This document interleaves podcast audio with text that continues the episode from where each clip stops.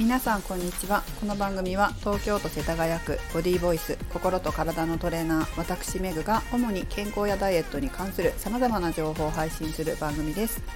281回目の今日は筋トレもタンパク質摂取も頑張ったのに体脂肪が増えた話をお送りします。え昨日ちょっとこんな相談を受けました。1ヶ月前体脂肪率が27%だった。27%だった。それでえー、もうちょっと体脂肪を減らして筋肉をつけたい、まあ、筋肉をつけて体脂肪を減らしたいかな。なのでトレーニングを頑張った。そして、えー、有酸素運動でウォーキングをして脂肪も燃焼させた。かつ筋トレを一生懸命やっていたのでプロテインをとってタンパク質も摂取しっかりした。ということだったんです。1ヶ月間ね。頑張ったのでえ測定を楽しみにしていた、まあ、1ヶ月に1回行ってらっしゃるジムで測定されているようなんですけれどもそして、えどうなったかというとあちなみにこの方60代です。60代ですよ。女性です。頑張ったから、まあ、測定ねどうなったのかなと思ったんですって。そしたらなんと体脂肪率が29%に増えちゃったんですって。どう思いますか？なんでこんなに頑張ったのに増えたんだっていうことだったんですね。どうしてだったんでしょうか？皆さんも考えてみてください。筋トレも頑張ったし有酸素運動も頑張ったしタンパク質も増やしたのになんでだと。で、えー、いうこと。で私は2つその時思いつきました。まず1つ目は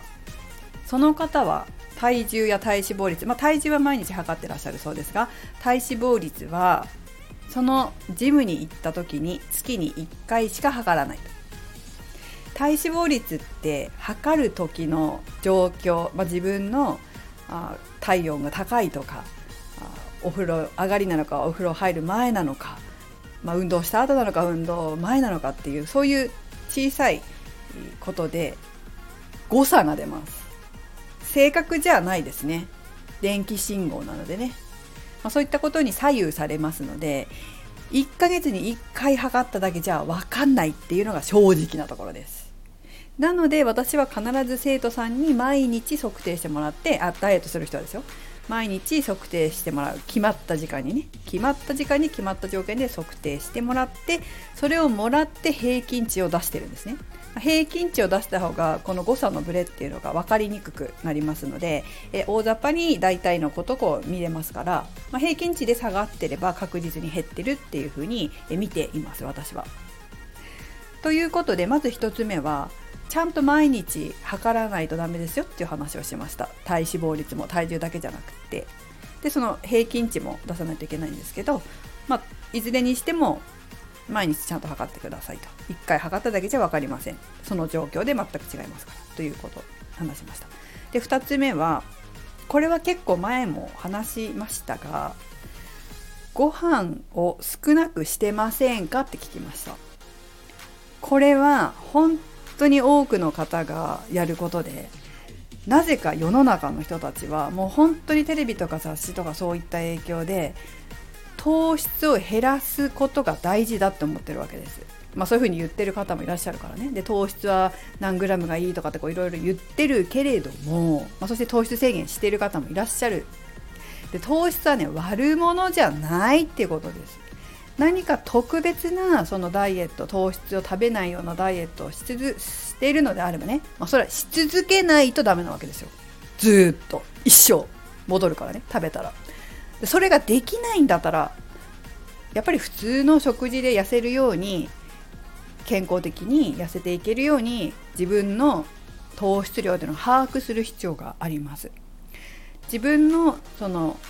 自分が理想の体型になるのにはどのぐらいの糖質量が必要なのかというのをいつも言ってますか？知っている、うん、分かっている把握している必要があります。で糖質制限なんかをパッとやってパッて痩せるのは20代までです。30代や40代になったら20代と同じようなダイエットしててもダメですね。体が変わるんだから。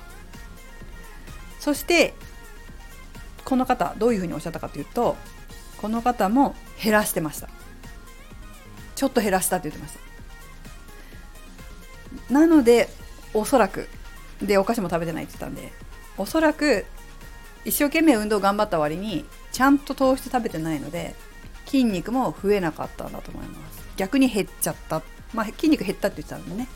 まあそうだろうなっていうふうに思います。でこれは前にもね私の生徒さんの話したことあると思うんですよ。で生徒さんブログ書いてらっしゃるんですね、まあ、ミサさんって言うんですけど。でブログをね書いていてそのことをね載せてらっしゃったんですよ。で実際このミサさんにもそういうことがあったんですよね。でもミサさんはね定期的に私のパーソナルトレーニングを受けてらくださってる報告してくださってるので、えー、あこれもしかしたらこうだなっていうのが分かった、まあ、糖質食べなすぎじゃないかなと思って改善してもらったら体脂肪率が減ったんですけどやっぱり糖質って必要なんですよ。でそれミサさんのブログを URL 載せておくので見てみてください。でしかもねちょちょっと話外れるんですけどミサさんねすごいんですよ。すごくこう成長してる過程が分かるので一から読んでもらうとすごく面白いと思うんですけれども興味があれば最初からこう読んでもらったら面白いと思うんですね。面白いっていうかすごい頑張ってるのが分かるので読んでもらいたいなと思うんですけど、まあ、そのことも最近のブログに書かれてました。その糖質減らしすぎてたっていうことをね。是非あの読んでみてください。で、えーミサさんもそうですけどこの方もそうですし私もそうですけども筋肉が増えるってことはミトコンドリアも増えるんですよ、まあ、エネルギーを作ってくれてるミトコンドリアも増えてくるので、まあ、エネルギー、うん、と糖質とか脂質をエネルギーに変えてくれる工場みたいな感じですよねミトコンドリアって、まあ、それが筋肉が増えると増えるんですよ。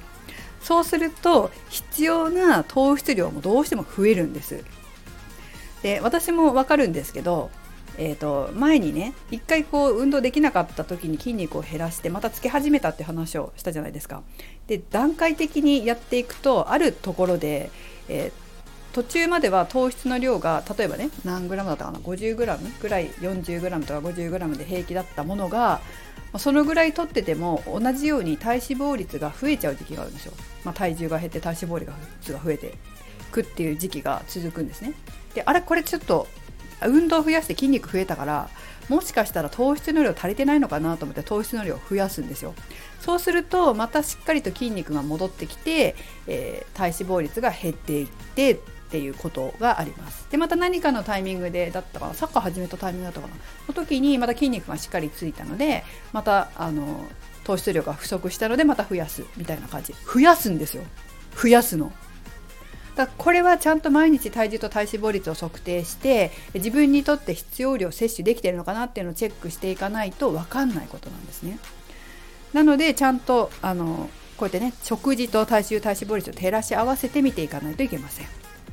ちなみにですねさっき20代と違いますよって言ったんですけど、えー、前にも話したことあるんですがあ私の同僚で元同僚で、えー、男性の20代あの時何歳ぐらいだったかな23ぐらいだったかなの子がいたんですよ。私より何個下だったんだろうな7個ぐらい下かなだったんですけどその子は男の子ですごい筋肉つきやすい子だったんですね。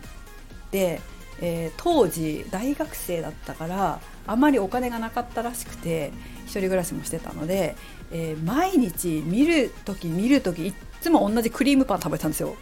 でプロテインとか飲んでる時もあったけど飲んでない時もあるみたいな感じなんですけどクリームパンしか食べてないんですよ3食いつ見てもクリームパン食ってるみたいな。